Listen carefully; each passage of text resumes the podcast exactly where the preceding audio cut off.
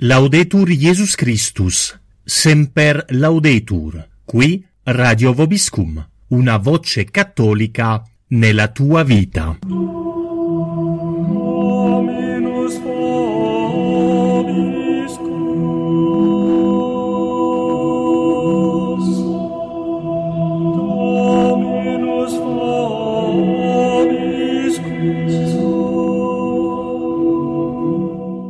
Carissimi ascoltatori di Radio Vobiscum, mi è stato chiesto da amici di fare un commento sulle rivelazioni che sarebbero state date a Renato Baron a Schio, vicino Vicenza, già negli anni 90. E come esempio della bontà di queste sedicenti rivelazioni, mi è stato suggerito specialmente di esaminare quanto Renato Baron avrebbe visto nel purgatorio. Ora io ho trovato questa visione del purgatorio elencata dal sito mistericattolici.blogspot.de. Questo sito mistericattolici.blogspot.de comunque tutti i link saranno dati in allegato nella presentazione del nostro post. Questo sito, dicevamo, ha riportato nel, già nel 6 gennaio 2010 un commento su questa visione del purgatorio e questa visione del purgatorio sarebbe tratta da Messaggi Mariani, edizione extra commerciale dalle pagine 3 ad 8, edizione del dicembre 1995. Quindi questo sito Misteri Cattolici si rifà ad una pubblicazione originale. Non abbiamo motivi dunque di dubitare che il testo sia quello edito dal gruppo che si occupa di diffondere i messaggi di Schio. E allora questo articolo inizia dicendo ed ecco una testimonianza sul purgatorio raccontata dal veggente Renato Baron, testimone delle note apparizioni di Schio, scomparso ormai da qualche anno. Ecco la sua esperienza apparsa su Messaggi Mariani del dicembre 1995. Baron dice è il primo novembre 1995, al termine della via Crucis serale al Monte di Cristo, ho avuto un'apparizione seguita subito dopo da una visione. Era la terza visione con la quale la Madonna mi portava a vedere il luogo della purificazione, il purgatorio. Terza visione, quindi un ciclo di visioni sul purgatorio. Nella prima visione mi ricordo di aver visto degli ammalati che soffrivano negli ospedali e che offrivano le loro sofferenze. Nota mia, commento mio, beh, si parla quindi di una visione del purgatorio e poi si vedono quindi dei malati in ospedale. Non si capisce bene che bisogno ci sia di una visione straordinaria per vedere un ospedale e dei malati del tutto ordinari. Ma andiamo avanti. Continua Baron. Poco dopo, nella stessa serata, la Madonna mi faceva vedere questa purificazione e diceva che quelli che soffrivano, che offrivano le loro sofferenze, avevano la possibilità di purificarsi in questa terra, in questo tempo della nostra vita, corto ma prezioso, e andavano così in paradiso direttamente senza passare per la purificazione. Nota mia, Beh, una cosa strana. Prima di tutto questa è una verità, il fatto che si offrono le proprie sofferenze per amore di Dio, qualsiasi siano fisico-morali, e non solo quelle fisiche in ospedale, ebbene, la riduzione della pena del purgatorio è sicura se noi lo facciamo appunto per amore di Dio. Però l'entrata automatica e diretta in paradiso per l'offerta della sofferenza fisica non è assolutamente sicura.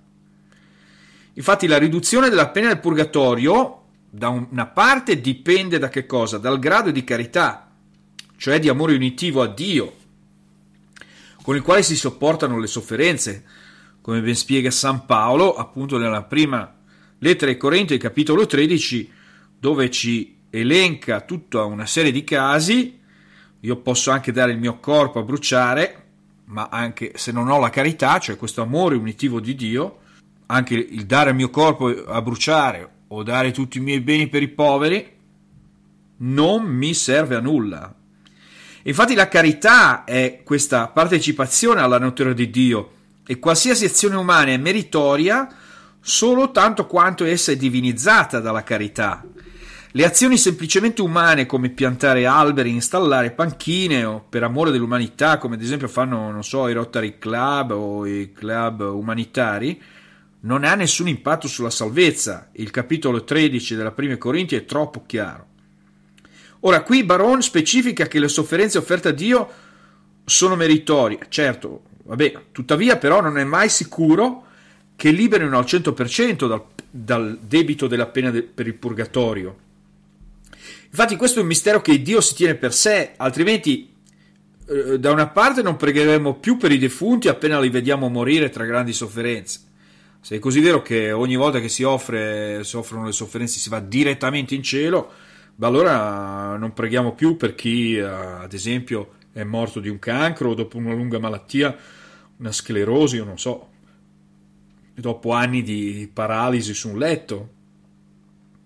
E poi questa parte del messaggio è dunque eh, in questa maniera contraria alla carità cristiana, perché ci lascia supporre che non ci sarebbe bisogno di preghiere per chi muore da cristiano dopo una grande malattia, perché entrerebbe direttamente in paradiso. Questa è la mia prima nota su questo aspetto. Quindi eh, questo messaggio sembrerebbe scoraggiare dal pregare per le anime che hanno sofferto, tanto queste vanno direttamente in paradiso senza passare per la purificazione, dice Baron. L'articolista poi del sito mistericattolici blogspot.de aggiunge ecco perciò una nuova testimonianza che conferma la possibilità di entrare direttamente dopo la morte nel regno dell'eterna gloria. La possibilità, possiamo dire noi, ok, ma la certezza per nulla. E qui invece Baron dice che direttamente eh, la Madonna mi faceva vedere questa purificazione e diceva che quelli che soffrivano, che offrivano le loro sofferenze, avevano la possibilità di purificarsi in questa terra, in questo tempo della nostra vita, corto ma prezioso, e andavano così in paradiso direttamente, senza passare per la purificazione. Da una parte quindi si parla di questa possibilità e poi la si dà come certa. Insomma, il messaggio è perlomeno confuso e espone purtroppo a degli errori. Cosa che normalmente nei messaggi divini non accade. I messaggi divini sono di solito semplici, molto chiari, proprio perché è il buon Dio che li dà. E il buon Dio dà, specialmente questi messaggi, uh, dal punto di vista intellettuale, non dal punto di vista delle sensazioni, non ci può essere un, una eh, il, il profeta stesso non ha nessun dubbio, specialmente su questi messaggi. Vabbè, comunque andiamo avanti. Quindi la possibilità, ok, la certezza che tutti i malati siano salvati non c'è per nulla. Bisogna leggersi meglio, credo, il catechismo e anche San Paolo, appunto, nella prima Corinti, capitolo 13, versetto 3, lo dice bene: Se anche distribuissi tutte le mie sostanze dessi il mio corpo per essere bruciato, ma non avessi la carità, cioè l'amore di Dio che trasforma le nostre azioni da umane a divine, niente mi giova. Andiamo avanti comunque, perché ci sono errori ben più gravi. Baron continua poi parlando di, quest- di una seconda visione. Nella seconda visione, lunghissima, ho visto che era la Madonna che portava in cielo queste anime, con la sua corona in mano non parlava, ma si dimostrava attenta, molto disponibile, ma anche apprensiva. Quindi la Madonna è attenta, è molto disponibile, ma è anche apprensiva. Allora, in che senso? Beh, se noi guardiamo apprensiva, il termine cosa vuol dire apprensivo, tutti i dizionari concordano che si è apprensivi quando si sta in apprensione. Prima di tutto sia il Treccani il dizionario Treccani che Garzanti mettono in collegamento la parola apprensivo con uno stato d'ansia e il dizionario Oepli dice più precisamente l'apprensione che cos'è l'apprensione che appunto è lo stato di chi è apprensivo. L'apprensione è uno stato ansioso derivante dal timore di un male possibile. Dizionario Oepli basta vedersi il sito www.grandidizionari.it dizionario italiano. Allora, Maria sarebbe dunque ansiosa per un male possibile, quando porta le anime del purgatorio al paradiso, è la nostra domanda, un po' come quando si guarda un fiume si ha paura dei coccodrilli, insomma un termine tipo apprensiva, non parlava, Maria non parlava, ma si dimostrava attenta, molto disponibile, ma anche apprensiva, come se avesse paura di qualche cosa. Beh, non è la Maria che conosciamo, non è la Maria Santissima che ci fa conoscere specialmente la liturgia, ma anche il dogma, che la descrive sempre più forte di un esercito schierato a battaglia. Sì, appunto, come dice Pio XII nel suo discorso dell'8 dicembre 1953, Maria è bella in se stessa come la luna, è fulgida intorno a sé come il sole, ma contro il nemico è forte, è terribile, come un esercito schierato a battaglia. Aces ordinata, dice la scrittura e la liturgia. Vi è quindi il nemico che preme alle porte della Chiesa, dice ancora Pio XII, che minaccia le anime. Ed ecco un altro aspetto presentissimo di Maria, la sua forza nel combattimento. Quando si avvicina Maria il demonio fugge, così come scompaiono le tenebre quando spunta il sole. Dove Maria non c'è Satana, dove c'è il sole non c'è il potere delle tenebre. E qui finisco la citazione di Pio XII nel suo discorso dell'8 dicembre 1953.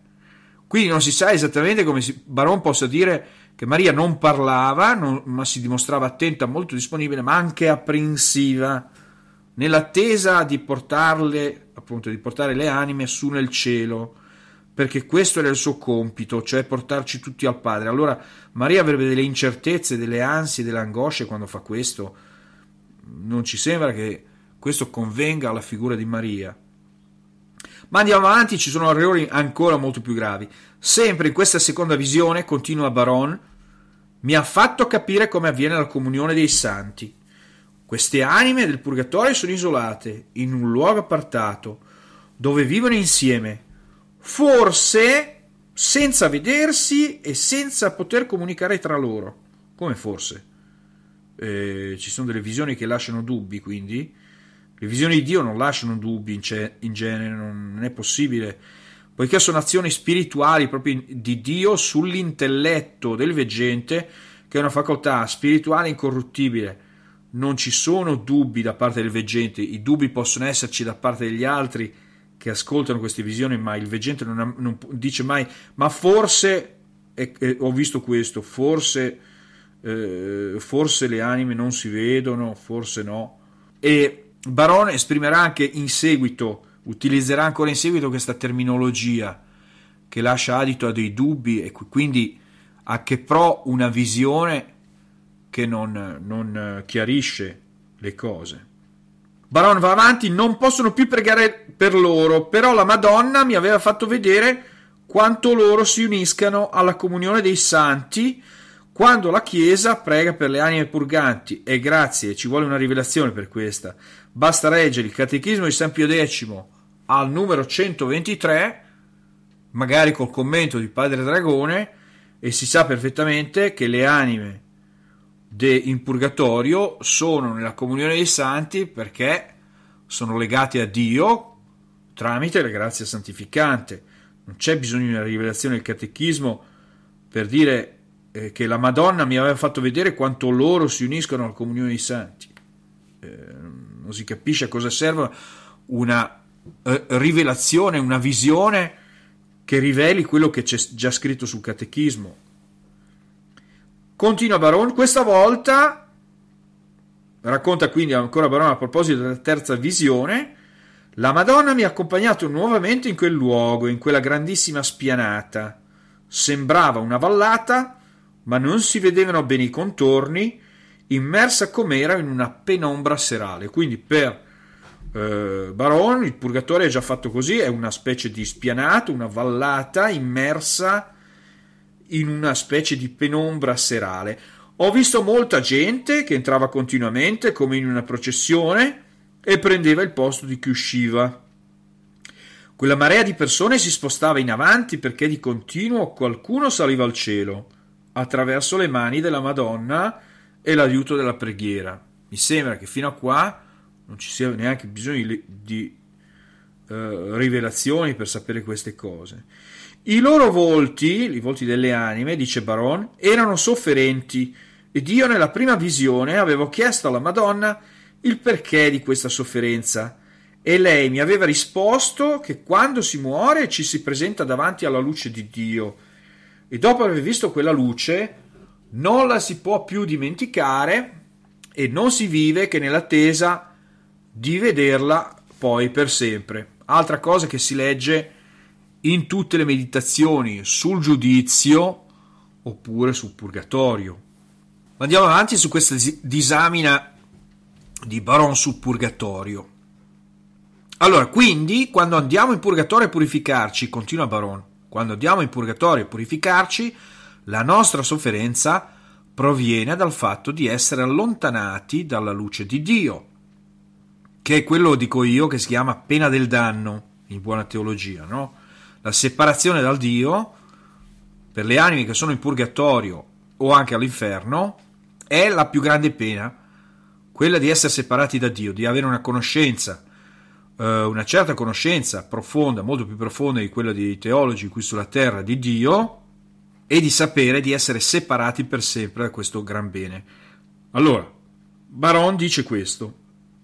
Quindi, quando andiamo in purgatorio a purificarci, la nostra sofferenza proviene dal fatto di essere allontanati dalla luce di Dio. Lo si sa perfettamente, ancora una volta, da tutti i catechismi. Ma quello che aggiunge dopo Baron è agghiacciante. Non ho visto fuoco. Non ho visto fuoco. E da qui l'articolista trae questa conclusione. L'articolista del blog citato sopra, che riporta le parole di Baron, trae questa conclusione. Questa affermazione è importante perché, perché farebbe capire che nel purgatorio esiste solo la pena della mancanza di Dio limitata nel tempo, a differenza dei dannati, i quali la vivono come separazione definitiva per tutta l'eternità. Questo passaggio è fondamentale, mettiamocelo bene nella testa. Baron dice la nostra sofferenza in purgatorio proviene dal fatto di essere allontanati dalla luce di Dio. Non ho visto fuoco. Ai ai ai, ai ai ai, caro Baron, dico io. Il fuoco è invece la pena del senso, quella che si chiama la pena del senso. La chiama così tutta la teologia, tutta la tradizione, la chiama così il catechismo di San Pio X. Pena del senso perché i nostri peccati sono stati commessi non solo con l'anima, ma anche col corpo e quindi ci devono essere due pene per la giustizia divina, una per il corpo, che è la pena del senso, appunto, e una per l'anima, pena del danno, ossia la separazione da Dio, come abbiamo detto, infinitamente amabile. Ma per Baron, a quanto pare, nel purgatorio non c'è il fuoco. Così come per tutti i teologi moderni e modernisti alla von Balthasar, o i Congare, eccetera, tutta la scuola della Nouvelle Théologie, che però erano già stati condannati dal Sant'Uffizio prima del concilio. Invece per San Pio X nel suo Catechismo Maggiore al numero 101 c'è scritto il purgatorio è il patimento temporaneo, certo, della privazione di Dio, che è appunto la pena del danno, e di altre pene. E quindi, sotto questo termine e di altre pene, è da comprendersi appunto la pena del senso. Infatti il commento al Catechismo di San Pio X di Padre Dragone ci spiega quali siano queste altre pene. Padre Dragone dice, oltre alla pena del danno, cioè la separazione da Dio, le anime purganti soffrono anche la pena del senso, cioè del fuoco e altre pene interne ed esterne, dell'intensità delle quali non possiamo formarci un'idea. San Tommaso afferma che la più piccola pena del purgatorio è più intensa di tutte quelle che si possono soffrire sulla terra. Lo dice nel quarto libro, il quarto sentenziarum, distinzione 21, questio 1, articolo 1, soluzione 3. Quindi Baron dice, quindi quando andiamo in purgatorio a purificarci, la nostra sofferenza proviene dal fatto di essere allontanati dalla luce di Dio. Non ho visto fuoco ma solo questo tipo di sofferenza per la lontananza da Dio. Baron dice chiaramente che lui ha visto solo questo tipo di sofferenza, cioè la separazione da Dio, ma non ha visto il fuoco. Ho visto solo questo tipo di sofferenza per la lontananza da Dio. E qui Baron quindi è come i teologi post-conciliari, già condannati dal Santo Uffizio prima del concilio, perché non vogliono sentire parlare di pene dei sensi. È chiaro, è molto più comodo, no? Quindi nel purgatorio non c'è fuoco, aspetto solo lì tanto so che un giorno, prima o poi, il Dio lo vedo, intanto cosa faccio? Mangio dei panini, gioco a biliardo o gioco a, a cosa? Cosa faccio in quel momento? Che tipo di pena sarebbe? È chiaro che un'idea del genere tra gli esseri umani è molto confortante, però appunto eh, qui si cade nel, nelle stesse eresie già condannate appunto dal sottufficio prima del concilio eh, verso questi teologi della Nouvelle Teologie che non vogliono sentire parlare di pene dei sensi e che le catalogano tra i rimasugli del Medioevo. Mentre purtroppo per loro, intanto nostro Signore parla del fuoco, di un fuoco che non si spegne mai, senz'altro per l'inferno, decine di volte nei suoi Vangeli, più di 70 volte, e poi soprattutto il Magistero, il Magistero parla poi sempre di pene del purgatorio, al plurale e non al singolare. Se ci fosse la sola pena del danno si dice la pena del purgatorio. E invece no, ci sono le pene del purgatorio, ci sono diverse pene, sia fisiche che morali, come ha detto eh, San Tommaso.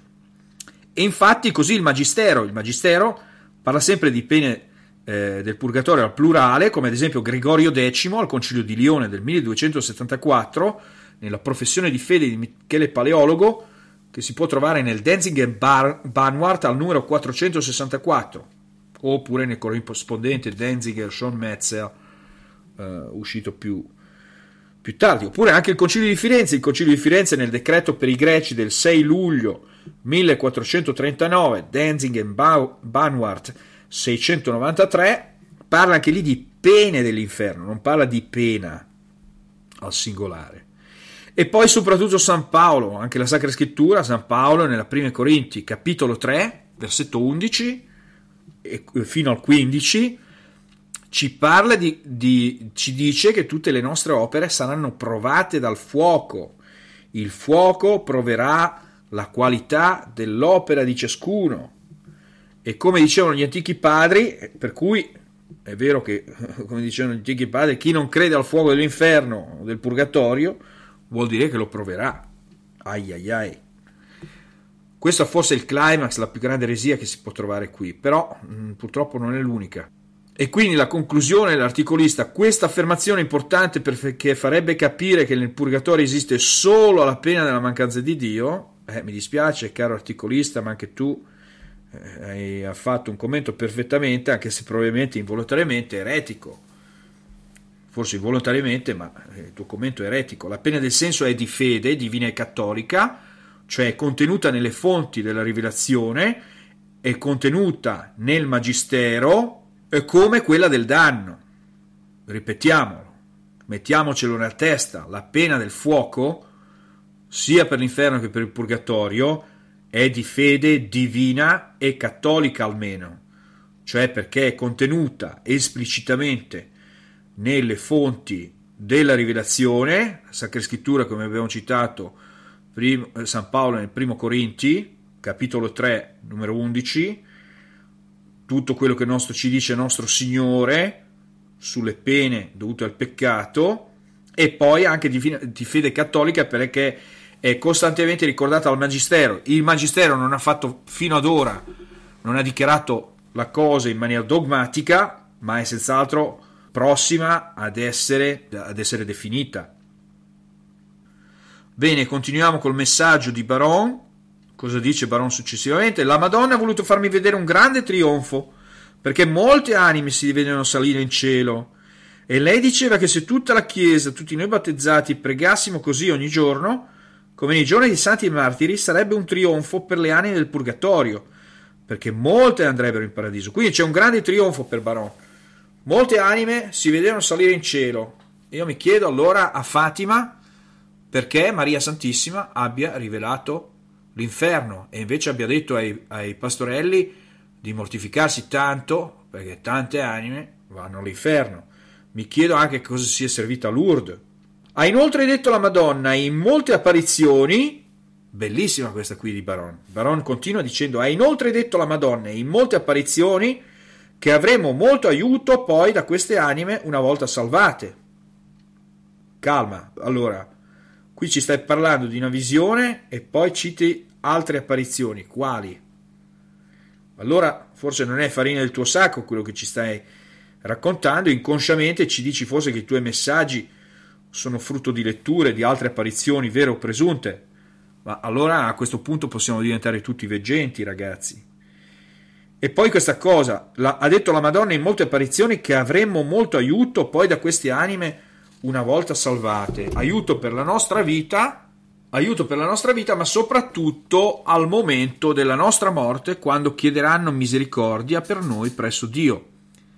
Vabbè, ma che rivelazione è questa qui?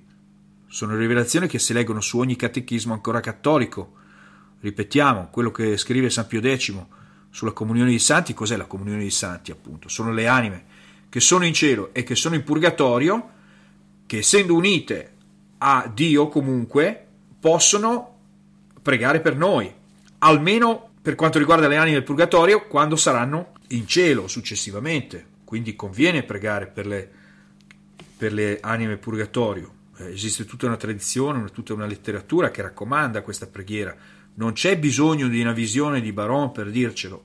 Comunque Baron continua imperterrito, o meglio il fu Baron continua imperterrito, e dice non ho visto molte persone conosciute che avevo visto le altre volte in questa terza visione. Ricordiamo che sta raccontando ancora la terza visione del purgatorio, la sua terza visione del purgatorio. Non ho visto molte persone conosciute che avevo visto le altre volte, mentre altre sì erano ancora lì dentro assieme ad altri che ritengo nostri antenati per i lineamenti del volto che presentavano. Questo significa che il purgatorio è molto lungo. Anche cento anni vissuti sono un niente di fronte all'eternità, continua Baron, ma in questa nostra breve vita possiamo già scontare in tutto o in parte, come prima aveva detto che quelli che soffrivano scontavano tutto, adesso dice in parte, vabbè, lasciamo andare. La pena che altrimenti sarebbe molto lunga in purgatorio. Quindi possiamo già scontare in tutto in parte in questa vita la pena che altrimenti sarebbe molto lunga in purgatorio. Eh, anche queste sono verità, ripetiamo, note da, da catechismi. Quelle anime le vedevo come erano qui su questa terra, però senza niente addosso, nudi, senza occhiali, orologi, eccetera. Una nudità perfetta, nella stessa età e fisionomia che avevano al momento della morte, con tanti o pochi capelli, grigi o scuri, eccetera. L'articolista dice: Questo significherebbe che la completa maturazione in Cristo avverrebbe solo dopo l'entrata in paradiso. Vabbè. Continua ancora il baron. Non avevano corpo, perché se mi avvicinavo non riuscivo a toccare nulla, e quindi era l'anima che rappresentava tutto il corpo. Ma eh, nelle visioni non è che uno nelle visioni va in paradiso col corpo. E quindi è per quello anche che non, cioè, se tu avessi una visione non tocchi nulla per forza. Non riuscivo a toccarli, a parlare con loro, fatti com'erano di aria di nebbia. Fatti com'erano di aria e di nebbia. Io dico che a questo punto Baron ha letto Guareschi. Guareschi ogni tanto descrive i suoi personaggi così, fatti di aria e di sogni, oppure fatti di nebbia e di sogni. Ma questo non vuol dire che le anime in purgatorio siano fatte di aria e di nebbia, eppure Baron utilizza questi termini. Non riuscivo a toccarli e a parlare con loro, fatti come erano, fatti come erano, cioè lui dice che erano fatti così, di aria e di nebbia. Gli spiriti non sono fatti di aria e di nebbia. L'aria e la nebbia sono delle cose corporali, materiali.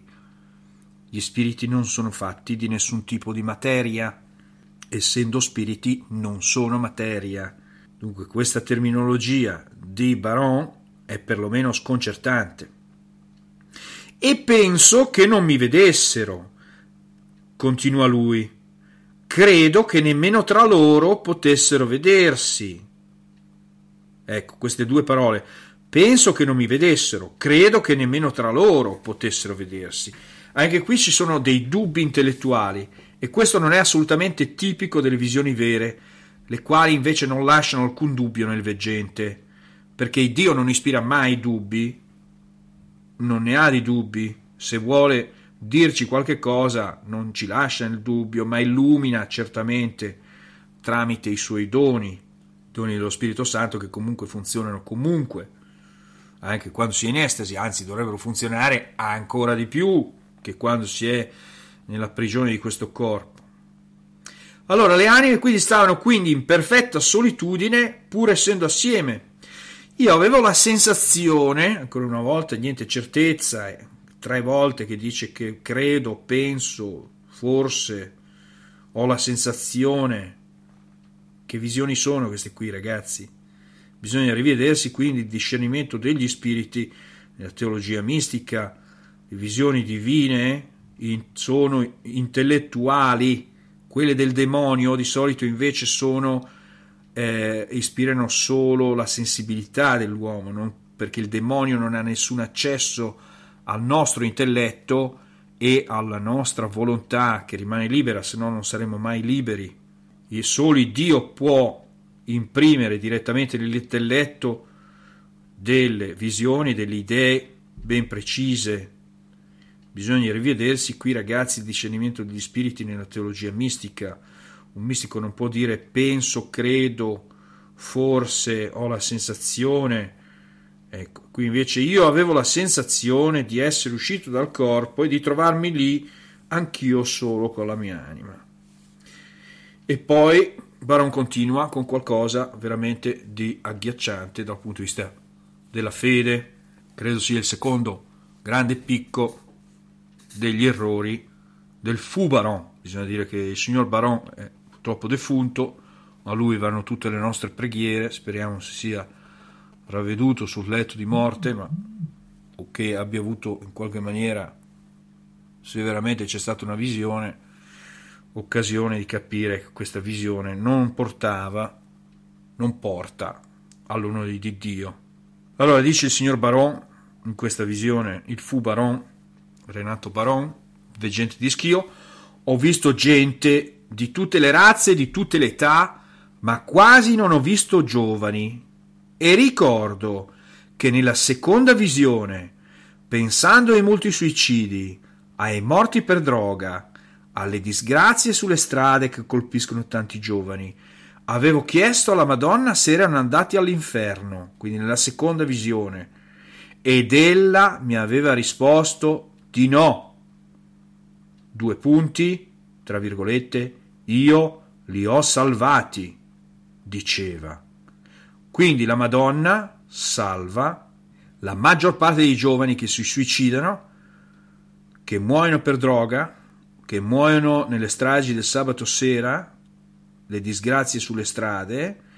Bene, Baron no, ne ha visti pochissimi, non ho visto giovani, ho visto gente di tutte le razze, di tutte le età, ma quasi non ho visto giovani. Quindi in purgatorio non ci sono quasi giovani. Perché? Perché la Madonna nella seconda visione le aveva risposto io li ho salvati. Quindi se sono salvati, ragazzi ci rendiamo conto che qui c'è una bestemmia. Si mettono sulla bocca di Maria delle parole che sono alla fine una bestemmia per Maria. Perché qui si dice praticamente che ci possiamo drogare, ci possiamo suicidare, che tanto la Madonna ci salva. Se i giovani suicidi, incidentati e drogati non sono all'inferno, perché sono salvati, dice Baron. Se nel purgatorio di Baron quasi non ce ne sono, non, non si è neanche puniti per questi suicidi, per questi mor- morti per droga, per queste eh, stragi del sabato sera, andare forte in macchina, schiantarsi, eccetera, beh allora vuol dire che tutti, quasi, quasi tutti i giovani sono tutti in paradiso. Allora che bello! Il modo più sicuro per andare in paradiso, cari giovani, è dunque drogarsi, suicidarsi, morite in macchina, perché tanto la Madonna vi salva. E da giovani, eh, mi raccomando, il demonio io direi non potrebbe dir meglio. Ragazzi, qui siamo di fronte, si mettono sulla bocca di Maria Santissima delle parole che Maria Santissima non potrà mai dire. Ricordiamoci tutte le condanne per il suicidio, una volta i suicidi non erano neanche sepolti nella terra consacrata. Il suicidio è odioso, drogarsi, perdere la coscienza sono dei peccati odiosi perché ci tolgono l'unica facoltà che ci può invece far conoscere Dio. Perché siamo sulla terra? Siamo sulla terra per conoscere, amare, servire il Dio e tramite questo salvare la nostra anima. È quello che ci dice Sant'Ignazio negli esercizi. Qui invece ci dicono che se ci droghiamo e moriamo giovani, perdiamo la conoscenza, ci, ci ubriachiamo e ci schiantiamo in auto, beh, la Madonna tanto ci salva. È una pazzia, è una bestemmia. Mi dispiace che il baron sia morto, io spero che lui si sia redento, si sia ravveduto in queste frasi, ma queste frasi sono agghiaccianti, sono delle bestemmie contro Maria Santissima. Continua però Baron e mi spiegava che il demonio vince in un certo modo contro Dio, una vittoria parziale che ottiene portando via la vita di questi giovani. Che vittoria è? Se si salvano, che vittoria sarebbe del demonio? Da un lato, è un'assurdità, ci sono contraddizioni una dietro l'altra. Però è quello che dice eh, Baron e mi spiegava, cioè spie- Madonna spiegava a Baron che il demonio vince in un certo modo contro Dio, una vittoria paz- parziale che ottiene portando, via, portando via la vita di questi giovani. Facendo questo, infatti, interrompe il progetto di Dio sulle loro famiglie, sui loro figli, su tutta la loro discendenza che non ci sarà più. Questo è un grave affronto che viene fatto a Dio ma che affronto può essere se, que- se poi sti giovani che si suicidano, si schiantano, si salvano tutti? Che vittoria parziale sarebbe del demonio? Aggiungiamo poi che parlare di vittoria parziale del demonio, in qualsiasi caso, non solo in questo caso è una contraddizione con quello che si è detto prima, ma parlare di vittoria parziale per il demonio è falso per il magistero, per la rivelazione, per il catechismo e anche teologicamente quindi. Perché? Perché Dio è tanto potente che tira sempre fuori dal male un bene più grande, anche se a noi sfugge l'evidenza nei singoli casi, poiché non vediamo quel che accade nelle anime. Il demonio non può in nessun modo vincere contro il Dio, perché qualunque cosa lui faccia è permessa da Dio, pianificata dalla provvidenza da tutta l'eternità, per la sua più grande gloria, non per la gloria del demonio, ma per la gloria di Dio. Bisogna riguardarsi di nuovo il Catechismo di San Pio X, commento di Padre Dragone, ad esempio, al numero 59. I demoni impotenti contro Dio sfogano la rabbia e l'odio contro l'uomo. Dio permette, Dio permette, non vuole, che il demonio tenti l'uomo, ma lo permette solo nella misura che può giovare all'uomo stesso, per esercitare la virtù e meritare una più splendente corona di gloria in cielo. Così dice Padre Dragone, che sintetizza tutto quello che San Paolo dice anche. San Paolo lo dice chiaramente, nessuno è tentato al di sopra delle sue forze. E lo ripete anche San Tommaso, che addirittura scrive un, tutto un trattato eh, sul male, perché il motivo, eh, perché, per quale motivo il Dio permette il male, perché non ha fatto Dio un mondo nel quale c'è solo il bene. Perché permettendo il male, il Dio mostra una ancora di più la sua forza e la sua saggezza in un mondo che permette il male, anche se lui non lo vuole in nessun modo, specialmente il male, il male morale, cioè il peccato, Appunto Dio lo permette perché nella sua potenza egli tira dal male sempre fuori un bene più grande. Prendiamo ad esempio il peccato di Adamo, perché Dio ha permesso che Adamo peccasse. Il peccato di Adamo fu occasione, non causa, eh, distinguiamo bene tra occasione e causa, della venuta del Messia. La causa della venuta del Messia è la bontà di Dio e la provvidenza divina. L'occasione fu il peccato di Adamo. E Dio permette questo male per tirare fuori un più gran bene che noi abbiamo spesso problemi a vedere, ma dobbiamo fidarci, il demonio non può vincere in nessun modo contro la provvidenza divina, neanche parzialmente. I demoni non sono fuori controllo per Dio, ma rientrano anche loro, anche se controvoglia, nel piano di Dio. Il libro di Giobbe magari ci si può anche leggere. Il libro di Giobbe insegna queste verità in abbondanza. Quindi non si può parlare di una vittoria parziale che il demonio ottiene neanche portando via la vita di questi giovani. E quindi non si può ridurre, non si può esagerare il ruolo del demonio. Quindi questo, eh, continuiamo con la rivelazione di Baron, questo è un grave affronto che viene fatto a Dio. Un po' come se Dio possa stupirsi e non prevedere da tutta l'eternità quindi l'azione dei demoni, diciamo noi. Ma nulla è così in realtà. Eh, quindi non dobbiamo proiettare questa incertezza umana su Dio. Ma dice la Madonna, continua Baron, ma dice la Madonna, le anime le salvo io, perché questi giovani, per la maggior parte, non sanno quello che fanno. Ecco la giustificazione del peccato. Quindi, nella visione di Baron, la maggioranza di giovani suicidi, drogati, morti, non so, con, la, con l'aborto, eh, morti schiantati in macchina, trovatevi tutte queste le possibili eh, casi di figura nei quali si possa morire da giovani Bene, ma dice la Madonna, le anime le salvo io, perché questi giovani, per la maggior parte, non sanno quello che fanno.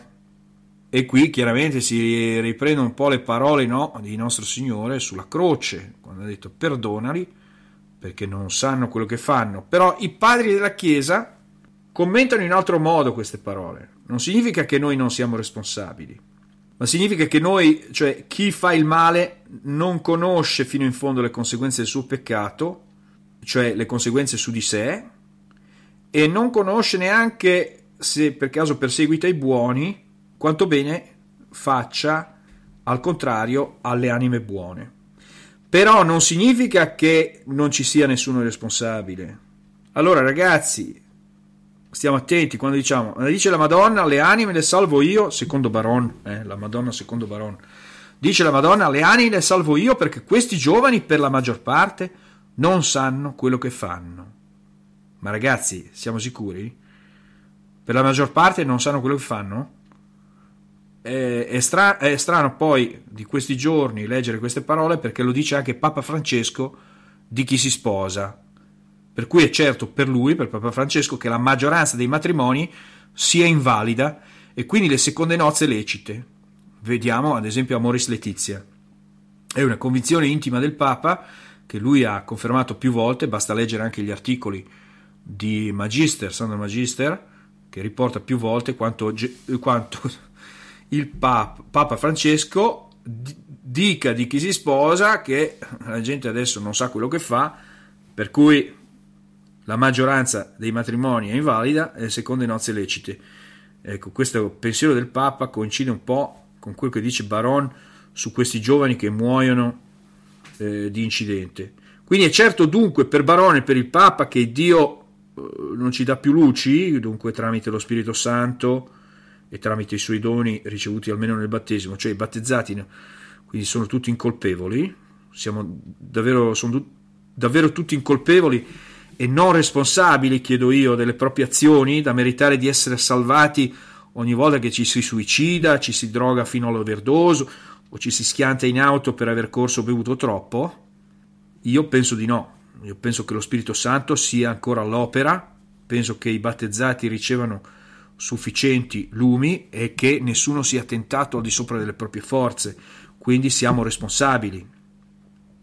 Ma mettiamo ad esempio il caso di persone che non fossero battezzate. Se addirittura non fossimo battezzati e non avessimo l'aiuto dei doni dello Spirito Santo o della grazia preveniens e della grazia preparans di cui invece parla Sant'Agostino e con lui il Concilio di Trento. Ragazzi, ma ci rendiamo conto, la coscienza non esiste più? La coscienza, cioè quella vocina della ragione che di fronte ad ogni azione ci dice attento, stai attento, non fare questo, fai piuttosto l'altro. La coscienza non esiste più. I moderni parlano sempre, dicono sempre, ah no, bisogna agire secondo coscienza, perché la coscienza eh, basta per fare il bene. No, non è vero, la coscienza deve essere formata per fare il bene, ma lasciamo a parte questa cosa. Allora, i battezzati, secondo eh, Baron, i giovani, non hanno più le luci del Spirito Santo e i doni relativi ricevuti almeno nel battesimo. Mettiamo che non abbiano ricevuto la comunione o la confermazione, i battezzati non ricevono più i doni dello Spirito Santo. Se non siamo battezzati non c'è neanche più la coscienza che ci dice cosa dobbiamo fare e cosa non dobbiamo fare.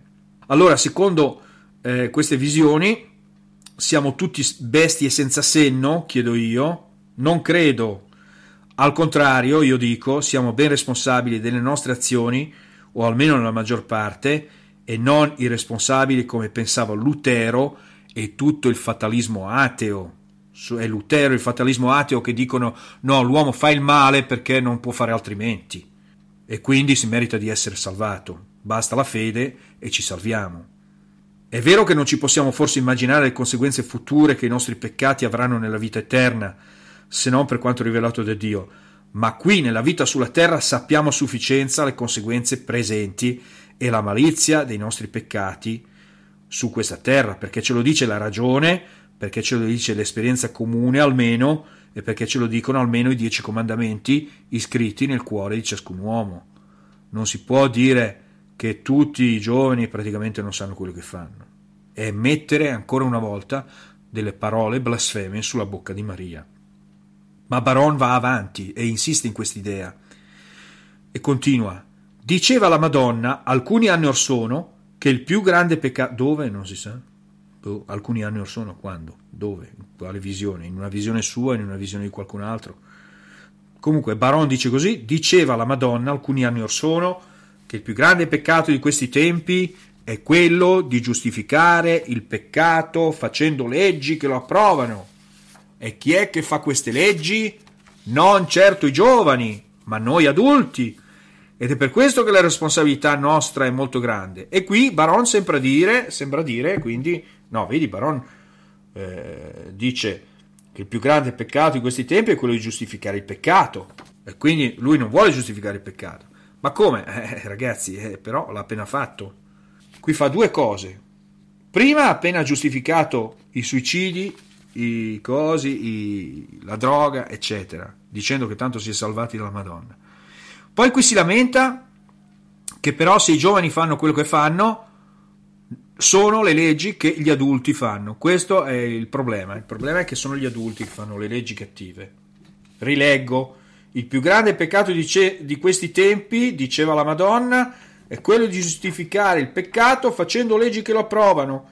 E chi è che fa queste leggi? Non certo i giovani, ma noi adulti. Ed è per questo che la responsabilità nostra è molto grande. Sì, ci sarà anche la responsabilità degli adulti, ma in questo modo si fa di nuovo, si, si, si anestetizza di nuovo la coscienza dei giovani, facendo credere che se ti suicidi, droghi e muori in un incidente del sabato sera non è colpa tua, ma è della società, è della società. E questa è una vecchia tesi cara ai comunisti, agli atei di tutti i tempi, ai positivisti, era già Proudhon che diceva che è la società che ci rende cattivi. Noi nasciamo tutti buoni, diceva anche Voltaire e Rousseau, nasciamo tutti buoni, la società ci rende cattivi. È una tesi vecchissima, cara a tutti i rivoluzionari e agli atei di tutti i tempi. Eppure Baron la mette sulle, sulla bocca di Maria Santissima è questo che mi fa particolarmente innervosire. Quando alla fine ho sentito che era giunto il momento di uscire da quel luogo, continua Baron, e avevo concluso il mio tragitto, mi sono sentito un po' spaesato, perché cercavo di uscire e di rientrare nel mio corpo. Eh, qui addirittura eh, non si è mai sentito che i santi in bilocazione abbiano cercato loro stessi di uscire o di rientrare nel proprio corpo come credono invece i santoni orientali con i loro supposti viaggi astrali. Sembra che qui Baron abbia letto più Bhaktivedanta Swami Prabhupada e la letteratura New Age sui viaggi astrali che la teologia mistica. Ripeto, Baron dice: Mi sono sentito un po' spaesato perché cercavo di, riusci- di uscire, di rientrare nel mio corpo che era rimasto su questa terra e non riuscivo a fare questo da solo, in quanto la Madonna mi aveva accompagnato dentro al purgatorio, ma poi mi aveva lasciato e Dio la vedeva impegnata ad accompagnare le anime che salivano al cielo. Comunque, cos'è qui? La, la Madonna quindi è distratta, si dimentica di Baron un po' come una commessa al supermercato si distrae con gli altri clienti. Mi sembra una, davvero una povera idea che Baron ha della Santa Madre di Dio, che invece vede tutto e tutti contemporaneamente nell'eternità immutabile della gloria divina, per quanto ne so io. Insomma, la Madonna che io conosco e la Madonna che Baron conosce non sembrano davvero le stesse, ma mi sembra che quella che lui conosca non corrisponde neanche a quella che ci racconta il Magistero, la liturgia e tutti i padri della Chiesa che hanno parlato di Maria Santissima. Allora, in un attimo la Madonna mi ha preso per mano e mi ha riportato al punto di partenza. Continuiamo con le parole di Baron, del fu Baron. Allora, in un attimo, la Madonna mi ha preso per mano e mi ha riportato al punto di partenza, cioè al Monte di Cristo, salutandomi e benedicendo tutti i presenti. E qui finisce il racconto tratto da messaggi mariani, salutandomi e benedicendo tutti i presenti. Ora mi sono riguardato un po' ieri tutte le apparizioni a Lourdes, le 15 apparizioni di Lourdes, dall'11 febbraio fino a, se non mi ricordo male, il 25 marzo 1858. Ebbene, nell'apparizione a Lourdes Maria saluta solo con un sorriso Santa Bernadette e non benedice mai. Anche a Fatima mi sembra che non benedica mai. Per quanto mi ricordo, né alla Salette, sto parlando quindi delle apparizioni approvate dalla Chiesa, perché allora, Santa Bernadette tra l'altro, accusata di avere benedetto delle corone alla dodicesima apparizione del primo marzo 1858, aveva risposto: Oh no, le donne non portano la stola. Non è vero che io abbia benedetto i rosari, perché le donne non portano la stola. Così aveva risposto Santa Bernadette. Ora, però, è anche vero dal punto di vista teologico che la benedizione appartiene a chi ha un certo potere su determinati soggetti ad esempio i genitori possono benedire i loro figli. Maria Santissima teoricamente potrebbe farlo, essendo la regina del cielo e della terra. Tuttavia, la benedizione è pure un atto eminentemente sacerdotale e per prudenza tutta celeste, infatti, Maria non si è mai vista dal dare anche solo l'impressione di avere quei poteri, poteri sacerdotali che invece convengono sommamente al suo figlio supremo sacerdote. E infatti il Santo Uffizio ha condannato tutte le immagini che rappresentano Maria Santissima rivestita dei paramenti sacerdotali, proprio per non ingenerare quale idea? Per non ingenerare l'idea che anche le donne possono diventare sacerdote. Maria è un caso a parte, si può dire che Maria ha certi poteri, o meglio, ha un certo che del sacerdote, perché Maria ha offerto il corpo di Gesù Cristo. Però Maria si, guarda, si è sempre ben guardata da fare qualsiasi cosa sacerdotale, proprio perché per non ingenerare questa falsa idea che una donna comune possa anche lei adire ai poteri sacerdotali. Insomma, bisogna distinguere più cose. Forse Maria potrebbe anche benedire, magari ci benedice dal cielo, però pubblicamente non si è mai visto che Maria abbia benedetto. Maria è benedetta fra le donne, non è una donna comune. Maria ha offerto il corpo di suo figlio in sacrificio e si può dire che ha quindi qualcosa di sacerdotale, o forse anche di più di sacerdotale. Ma Maria è più felice, a quanto pare, di essere considerata madre di tutti i sacerdoti, perché madre appunto del sommo sacerdote, piuttosto che sacerdote stessa. È per quello che non si legge nulla di sacerdotale nelle sacre scritture, né i padri si sono sognati mai di conferire a Maria o di raffigurare Maria con i paramenti sacerdotali.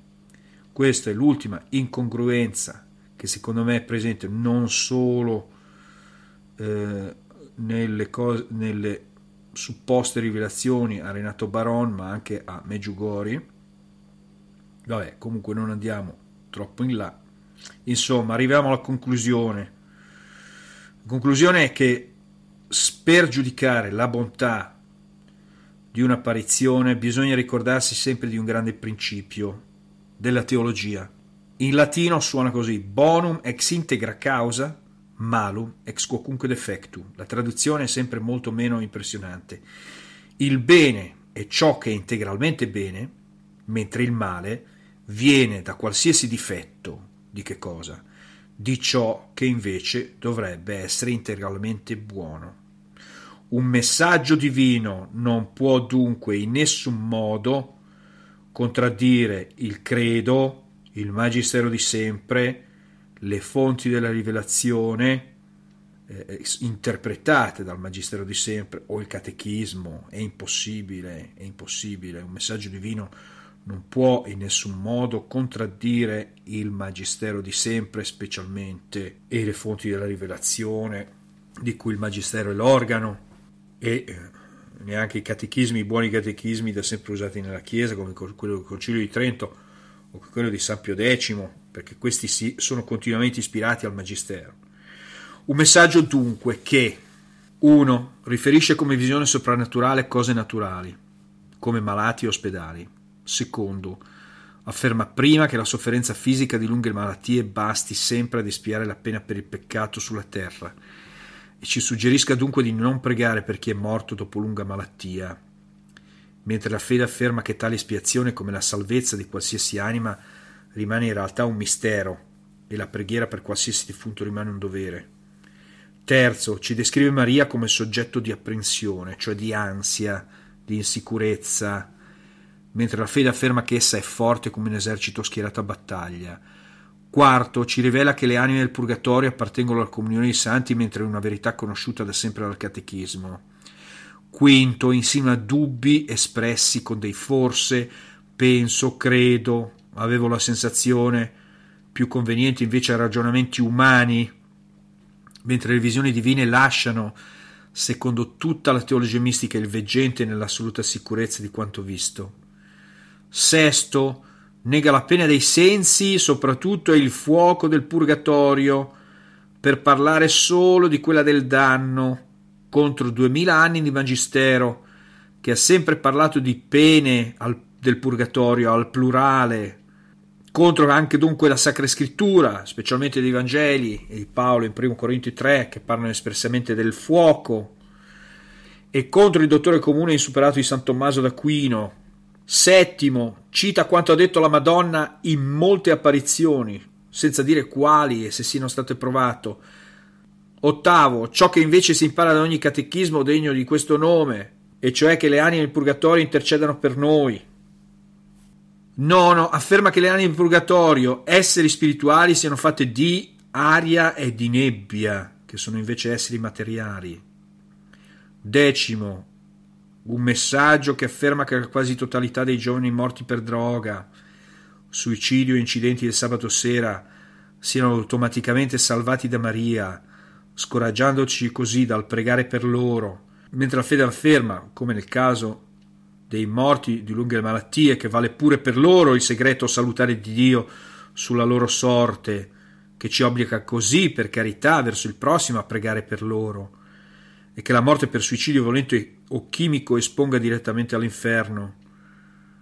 Undicesimo, un messaggio che afferma che i giovani morti di cui sopra non sarebbero colpevoli perché non sanno quello che fanno, ma che è la società che ne è responsabile, come farebbe un sessantottino anarchico qualunque, mentre per la fede cattolica il Dio dà a tutti la luce della, della coscienza e i battezzati quella dello Spirito Santo coi suoi doni contro ogni fatalismo luterano e anarchico. 12. Un messaggio che afferma che il demonio può avere una vittoria parziale su Dio, mentre la fede ci insegna che Dio è onnipotente, che il demonio non può fare, non può fare se non quello che Dio permette, e quel che Dio permette, pure il male, non può far altro che contribuire alla sua più grande gloria e al bene delle anime, e questo per restare solo alle contraddizioni più evidenti, cari ascoltatori, Ebbene, tale messaggio non può essere assolutamente di Dio, né può essere Maria Santissima, che invece sede della sapienza, che è come un esercito schierato a battaglia, ad aver ispirato questo messaggio in qualsiasi maniera, perché secondo noi chi afferma il contrario senza correggersi rischia, a nostro modestissimo giudizio, di incontrare un giorno il giudice di tutte le anime, che è il figlio unigenito di Maria Santissima, nella sua santa collera, per aver disprezzato gli insegnamenti più elementari del catechismo della Santa Chiesa e soprattutto quelli sulla sua Santa Madre. Santissima Madre Immacolata sin dalla concezione, piena di ogni grazia e perciò scevra di ogni ignoranza, errore o debolezza umana.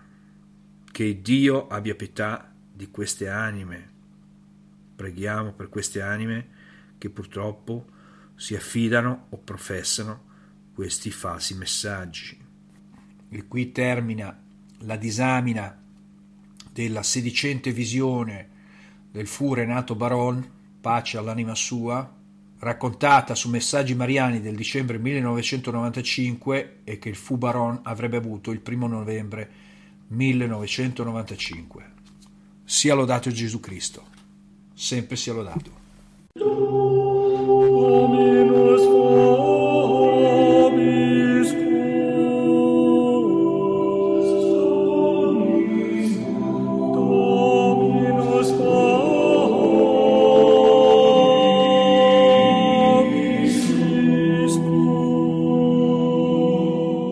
Laudetur Jesus Christus, semper laudetur, qui Radio Vobiscum, una voce cattolica nella tua vita.